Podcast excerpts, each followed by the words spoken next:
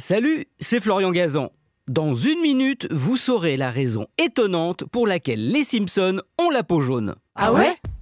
Ouais, et je disais la raison, mais en fait, c'est les raisons. Déjà, il n'a jamais été question pour Matt Groening, le créateur de la série Les Simpsons, que Bart et sa famille aient la peau rose. Non, il voulait qu'elle ait une couleur chaude. Et il penchait pour le rouge et surtout pour le vert. Ah ouais? Ouais, et ça pour une raison maline. Il pensait qu'en zappant parmi leurs centaines de chaînes, si les téléspectateurs tombaient sur les Simpsons, leur œil serait immédiatement attiré.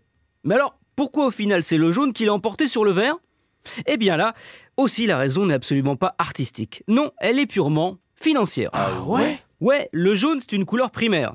Contrairement au vert, qui nécessite de mélanger du bleu et justement du jaune, bah ça coûtait nettement moins cher à utiliser.